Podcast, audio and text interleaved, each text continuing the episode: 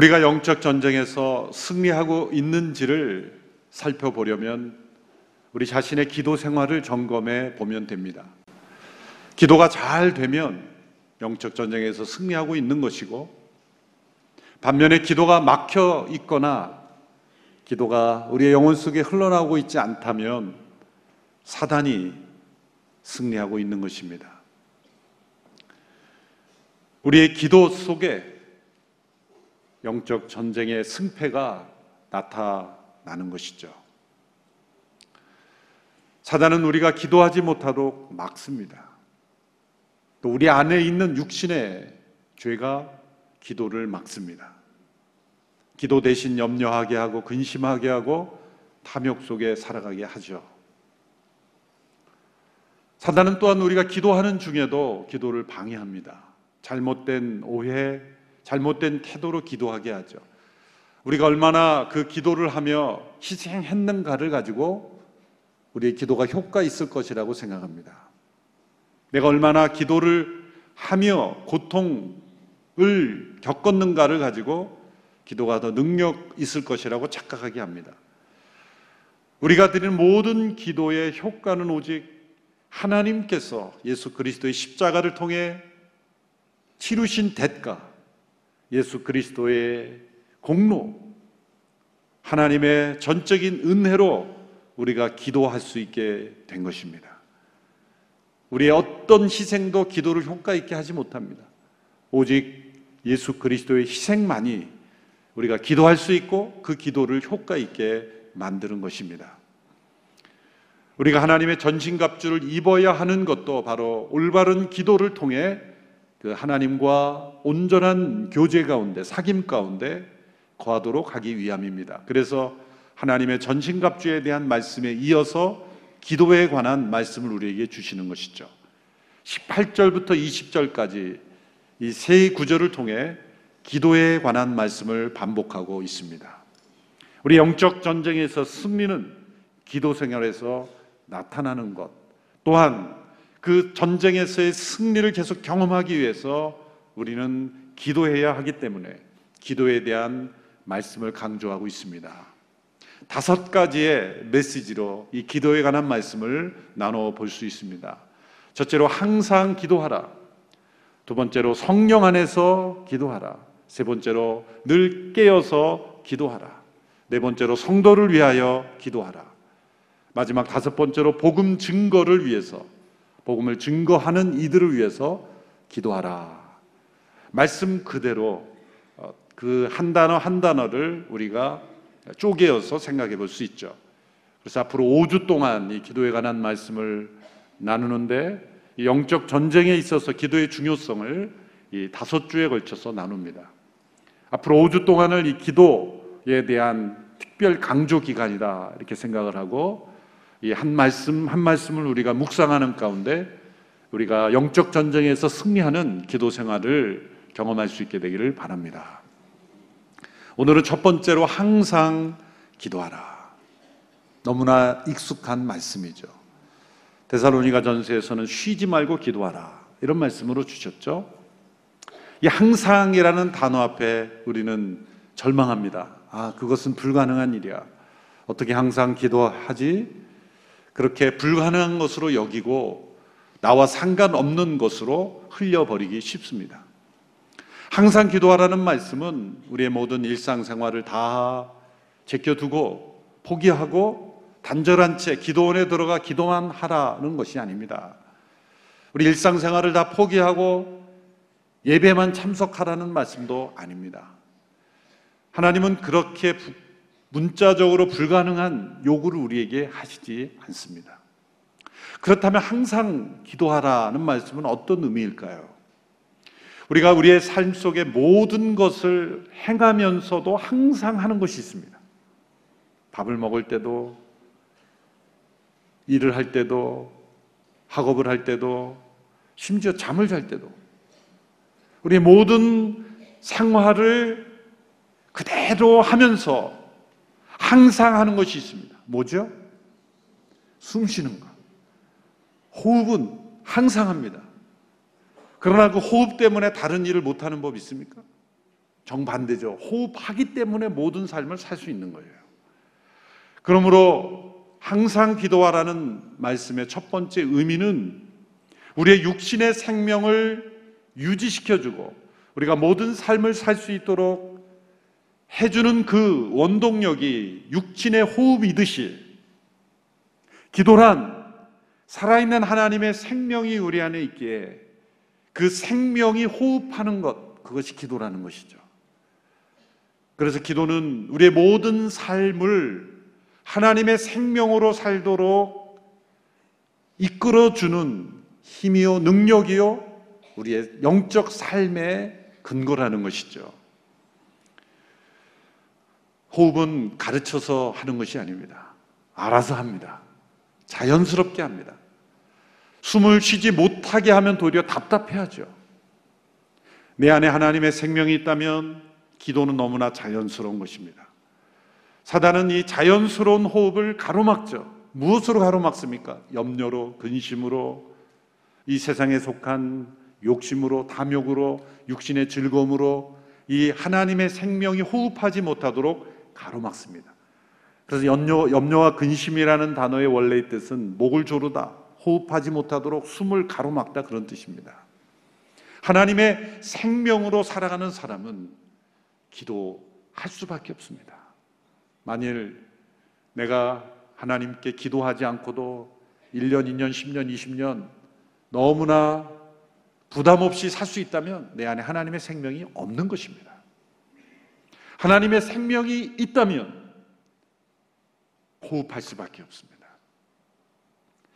항상 기도하라는 것은 율법적인 명령이 아닙니다. 우리의 몸을 움직이라는 것이 아닙니다. 우리의 영혼의 호흡을 말씀하시는 것이죠. 일주일에 한두 번만 호흡하는 분 계십니까? 아침에 한 번만 호흡하고 살아가는 분 계십니까? 호흡은 우리의 모든 삶 속의 이면에 살아있는 것. 우리의 모든 삶을 가능하게 하는 것이 바로 영적 호흡이죠. 영적 호흡. 숨을 쉴 때 여러분 생각해 보세요. 호흡이라는 그 한자로 보면은 이 들이마시고 내뱉는 것 아니겠습니까? 호흡. 여러분 먼저 내뱉습니까? 내뱉고 들이마십니까? 들이마시고 내뱉습니까? 때로는 아주 급할 때는 내뱉기도 하죠. 그런데 진정한 호흡은 먼저 들이마시고 내뱉는 과정. 그 호흡의 그 원리를 통해서 할 수 있는 것은 하나님의 역사, 하나님의 은혜, 하나님의 임재 가운가 우리에게 먼저 임하셨기에 우리에게 내뱉는 하나님께 말씀하는 하나님과 대화하는 일이 가능하게 되었다는 거예요. 하나님의 생명의 역사가 내 안에 임하셨기에 내가 하나님께 기도할 수 있게 되었다. 영혼의 호흡인 이 하나님 과의 기도 이것은 너무나 소중한 거예요. 이 기도는 하나님의 생명의 영양을 공급하는 거예요. 우리가 호흡을 통해 산소를 우리의 몸 안에 공급함으로 우리가 살아갈 수 있듯이 습관적으로 우리는 호흡하듯이 기도는 하나님의 생명이 내 안에서 자라도록 습관적으로 하나님의 생명의 영양을 공급하는 것입니다. 그래서 하나님의 생명이 있는 사람은 언제나 갑갑함입니다. 답답함을 느껴요. 세상 속에 살아가다 보면 갈급함을 느껴요. 어떤 갈급합니까? 영혼의 호흡이 막혀 있다는 거예요. 그래서 예배 자리에 나오고 홀로 기도하며 찬송하며 하나님 앞에 단 몇 마디라도 그 마음으로라도 영혼이 하나님 앞에 호흡하게 되면 살 것 같은 느낌을 주죠. 이런 부흥 집회에 와서 아니 주일 예배에서 모든 성도들과 함께 찬양하고 누군가 대표로 기도할 때 같은 마음으로 기도하고 이 모든 것이 우리의 영혼의 호흡을 생기게 해주는 거예요. 때로는 우리 스스로 기도하지 않을 때 인공호흡기를 끼워주는 역할을 하시는 분이 있어요. 성령님. 무엇을 기도해야 될지 모르는 상황에 말할 수 없는 탄식으로 우리 안에서 기도하시는 분, 성령 하나님이세요. 성령님께서 우리에게 호흡을 유지시켜도록 역사 주시기 때문에 때로는 내가 기도하지 않아도 잘 살 수 있는 것이라 생각합니다. 그렇지 않습니다. 성령님께서 내 안에서 계속해서 우리의 영적 호흡을 도와주고 계신 것이죠. 그러므로 항상 기도하라. 이것은 우리에게 율법적인 외형적인 어떤 종교적 생활을 요구하시는 것이 아니라 우리의 영혼의 호흡을 끊임없이 해야 하는 것이 얼마나 중요한 일인가. 너무나 자연스러운 일이고 이것은 우리의 영혼의 습관이 되어야 하는 일인 것이죠. 그러므로 항상 기도하라. 이 말씀만큼 우리가 너무나 소중하게 기쁘게 항상 기도할 수 있는 영적 생명을 주신 하나님께 우리는 감사를 드려야 할 것입니다. 호흡하지 않아도 되는 때가 없듯이 기도하지 않는다, 않아도 되는 때는 없습니다. 우리의 모든 시간이 다 기도의 시간이에요. 매일매일 매 순간 호흡하듯 하나님과 교통하는 우리의 영혼이 되기를 축원합니다. 두 번째로 항상 기도하라는 말씀의 의미는 첫 번째 의미에서 연결되어 보다 발전된 의미죠. 항상 기도하라는 것은 모든 일상생활에서 물러나 일상생활과 단절하라는 뜻이 아니라 모든 일상을 가지고 모든 생활의 문제를 가지고 하나님 앞에 나가라 그런 말씀이죠. 항상 우리가 경험하는 우리 인생의 모든 문제가 다 기도의 내용입니다. 하나님 앞에 아뢰지 못할 일이 없고 하나님 앞에 불필요한 일이란 존재하지 않습니다. 우리의 모든 일상생활 자체가 하나님 앞에 드려져야 되는 기도의 제목이에요. 일상이 기도가 되고 기도가 일상이 되는 삶. 이것이 바로 항상 기도하라는 말씀의 의미죠. 우리가 일상생활의 모든 필요를 하나님 앞에 가지고 나가지 않는다면 두 가지 경우 중 하나입니다. 하나는 기도하는 내 자신이 현실 속의 진실한 내가 아니라 거짓과 가식으로 꾸며진 나일 가능성이 많습니다. 두 번째는 하나님을 의지하며 살아가는 인생이 아니라 자신의 힘과 능력을 의지하며 살아가는 인생일 경우가 있습니다. 기도란 기도하는 것 그 이상입니다. 우리의 모든 삶, 일상의 모든 삶 속에 하나님의 임재를 경험하는 것이죠. 그 일이 어떻게 가능할까요?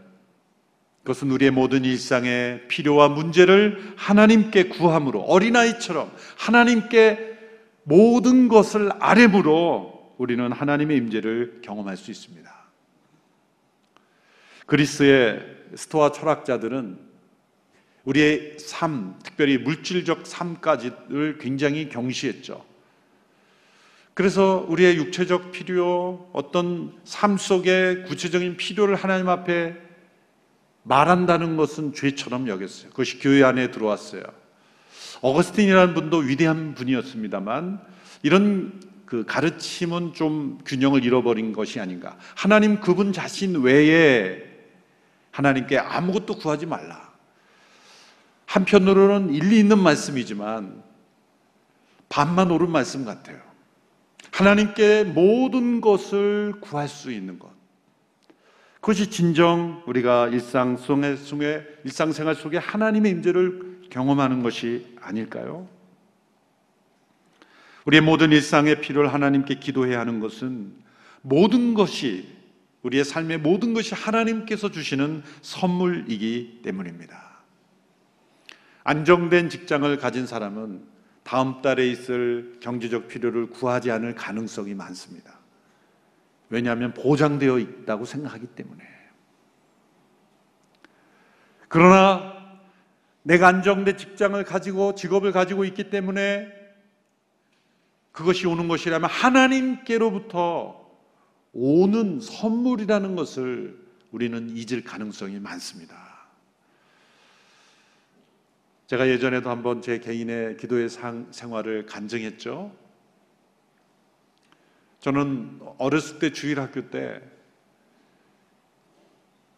한 구절의 말씀 어느 목사님인지 기억나지 않지만 그 목사님의 이 말씀의 은혜를 받았어요. 예수님의 산상순의 기도에 가는 말씀이죠. 너희가 기도하기 전에 너에게 있어야 할 것을 하나님이 다 하신다. 얼마나 은혜를 받았는지 그때부터 기도하지 않았어요. 다 하신다는데 저희 기도는 언제나 간단 명료했죠. 다 아시죠? 그 말씀을 저는 그냥 믿은 거죠. 그런데 문제가 생겼어요. 다 아시는데. 쉬지 말고 기도하라, 항상 기도하라, 모든 것을 아뢰라.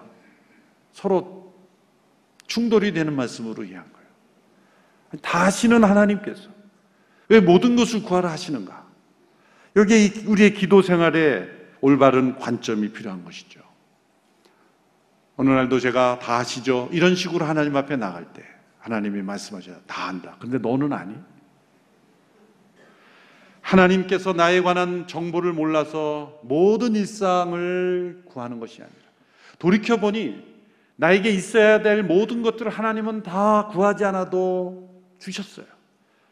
모든 것을 하나님께서 선물로 주셨어요. 그런데 그런 식의 기도의 생활을 제가 하다 보니 하나님께서 모든 것을 선물로 주셨다는 걸 내가 잃어버리고 감사치 않고 살아가고 있었다는 거예요. 마치 내가 잘나서 모든 것이 주어진 것처럼 내 능력과 나의 능력으로 모든 것이 성취된 것으로 착각하고 살았다는 거예요. 유명한 크리스찬 문학가 C.S. 루이스의 영적 스승인 조지 맥도날드라는 분이 이런 글을 썼습니다. 제가 한번 읽어 드릴게요. 정말 좋은 선물에는 두 가지 특징이 있습니다. 첫째, 선물 안에 선물을 주는 이가 함께 담겨 있습니다. 하나님은 언제나 그러십니다. 하나님은 사랑이기 때문입니다. 둘째로 받는 사람이 선물 안에 있는 주는 일을 알아보고 받아들입니다. 하나님이 주시는 모든 선물은 그분의 가장 크고 온전히 만족스러운 유일한 선물이신 그분 자신의 전조일 뿐입니다. 주시는 분이 하나님이심을 알아차리지 못한 선물은 최고의 선물이 아닙니다. 하나님이 기꺼이 주실 마음이 있고 우리에게 꼭 필요한 것들인데도 우리가 구하기 전까지 주어지지 않는 이유가 여기에 있습니다. 그것들의 출처가 어디인지 우리에게 알리고자 하심입니다. 모든 선물 안에서 하나님을 발견할 때 그때 우리는 그분 안에서 모든 것을 발견하게 될 것입니다. 때로 기도하지 않고도 우리에게 주어진 선물이 진정한 선물이 되지 못하는 까닭은 출처를 잃어버리기 때문에 하나님 진정한 선물은 그 선물을 주신 그분이 담겨 있고 그분을 깨달아야 되는데 우리는 하나님께로부터 많은 선물을 받았음에도 불구하고 하나님 그분이 진정한 선물임을 알지 못한다는 거예요. 그래서 때로 하나님께서는 우리에게 주실 마음이 있고 꼭 필요한 것임에도 불구하고 우리가 구하기 전까지 기도하 기다리신다는 거예요. 때로는 더디 주시고 때로는 안 주신다는 거예요. 출처를 우리가 분명하게 깨닫게 하기 위해서이죠.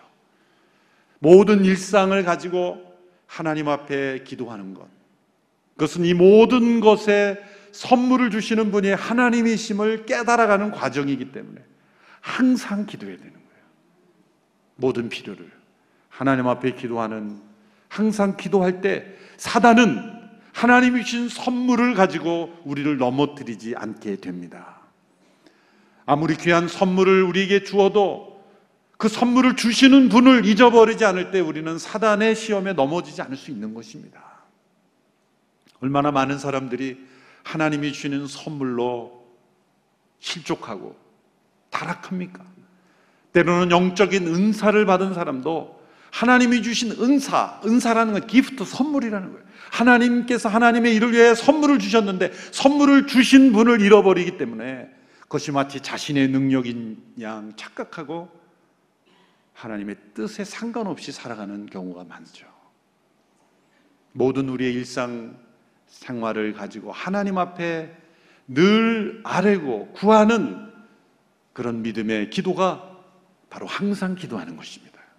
세 번째로 항상 기도하라는 말씀은 두 번째 의미에 던결되어 발전된 의미죠. 자, 하나님께서 우리에게 항상 기도하라 말씀하셨으니 하나님은 어떤 분입니까? 항상 응답할 준비를 하고 계신 분이라는 거예요. 이 항상이라는 단어를 우리에게만 적용하면 율법적으로 해석하게 돼요. 항상 기도하라 하는 말씀은 항상 역사하실 준비를 하고 계신, 항상 우리를 도울 마음을 가지고 계신, 항상 우리를 향하여 열려 계신 하나님이시라는 것. 그 하나님이심을 우리가 깨달아야 하는 것이죠. 누군가 가까운 분에게 항상 연락해도 좋습니다 하고 말하지만 때로 내가 준비 안 됐으면 항상이 아니죠. 그러나 우리 하나님은 항상 우리에게 열려 계신 하나님이십니다. 예수님께서 우리가 하나님께 항상 기도할 수 있는 이유를 한 비유를 통해 말씀하셨죠. 친구에게 끈질기게 간청하는 비유의 내용입니다. 누가복음 11장에 보면 어느 친구가 여행 중에 찾아온 친구에게 내놓을 음식이 없어서 다른 친구에게 빵 세 덩이를 빌려달라고 요청합니다. 근데 문제는 한밤중에서 자고 있는 거예요. 잠자리에 든 시간입니다. 한밤중에 잠든 시간에 찾아온 것은 무리한 일이죠. 친구라도 거절하고 싶지만 끈질기게 강청하면 거절하지 못할 것이다. 그런 내용입니다. 누가복음 11장 8절의 말씀을 함께 읽어 보겠습니다. 시작.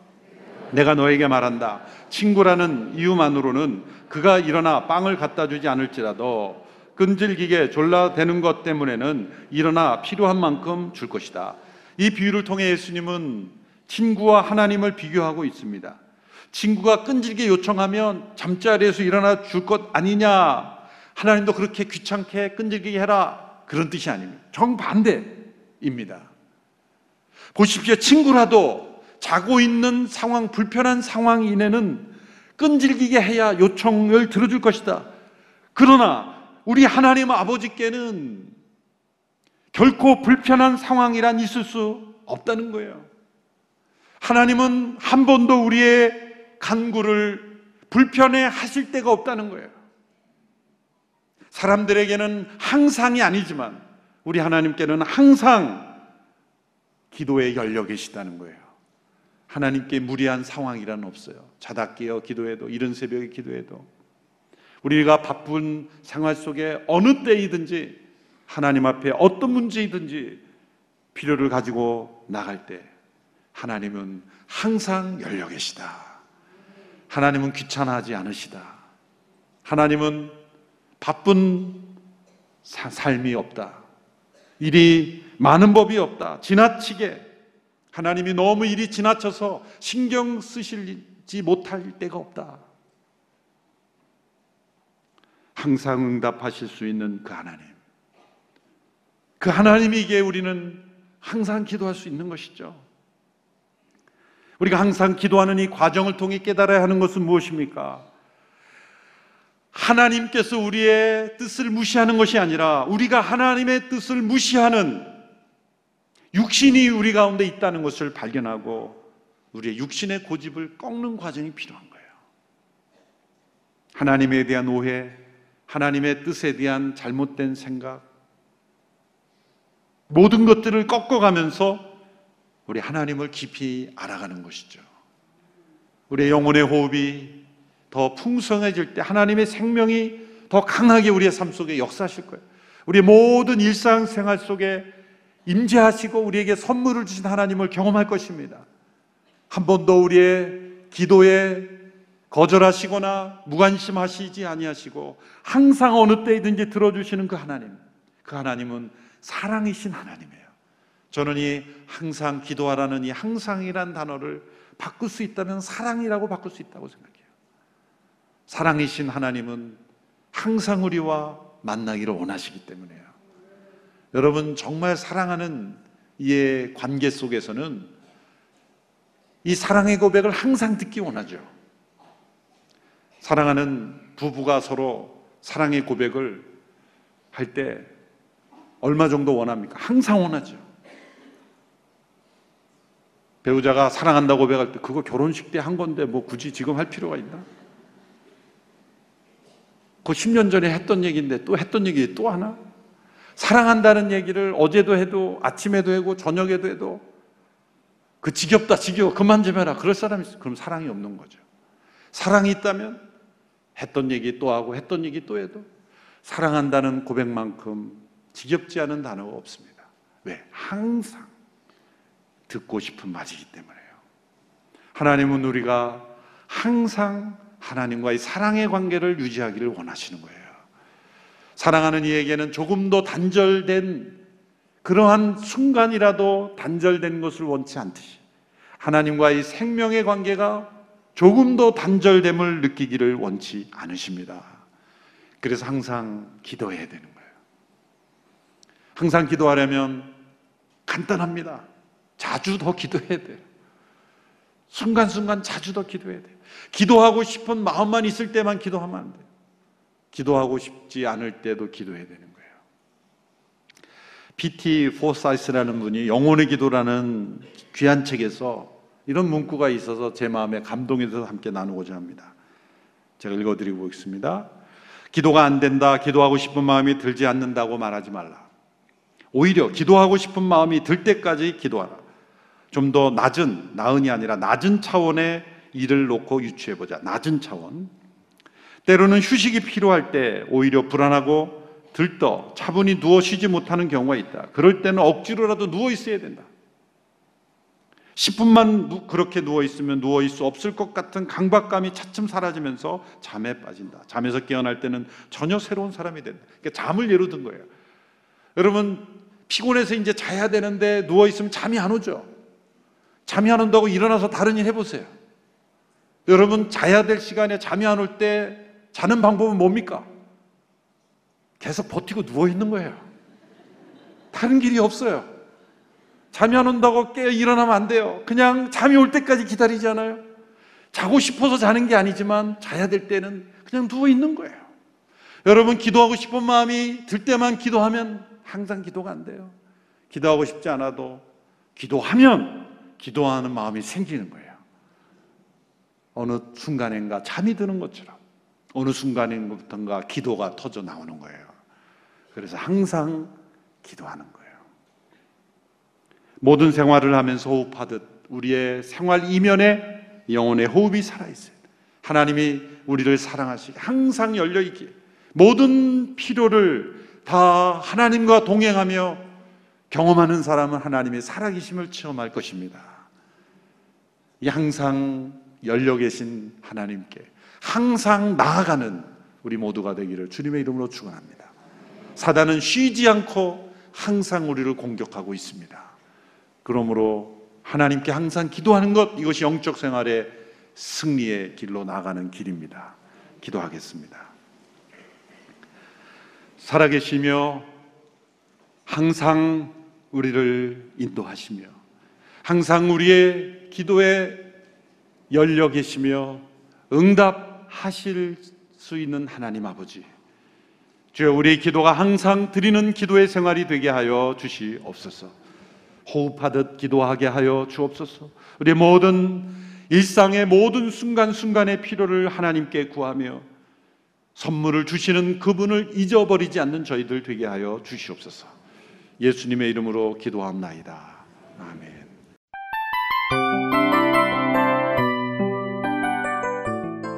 이 프로그램은 청취자 여러분의 소중한 후원으로 제작됩니다.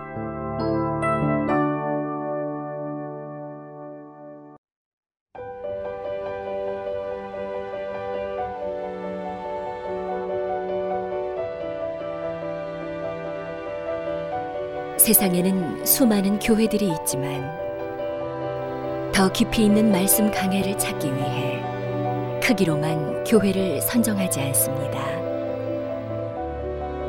보다 좋은 영적 콘텐츠를 더 많이 나누기 위해 방송비를 받지 않습니다. 1년 365일 복음만 전하고 싶어서 우리는 광고를 하지 않습니다. 온누리의 복음을 땅끝까지 CGN TV와 함께 땅끝 성교사가 되주세요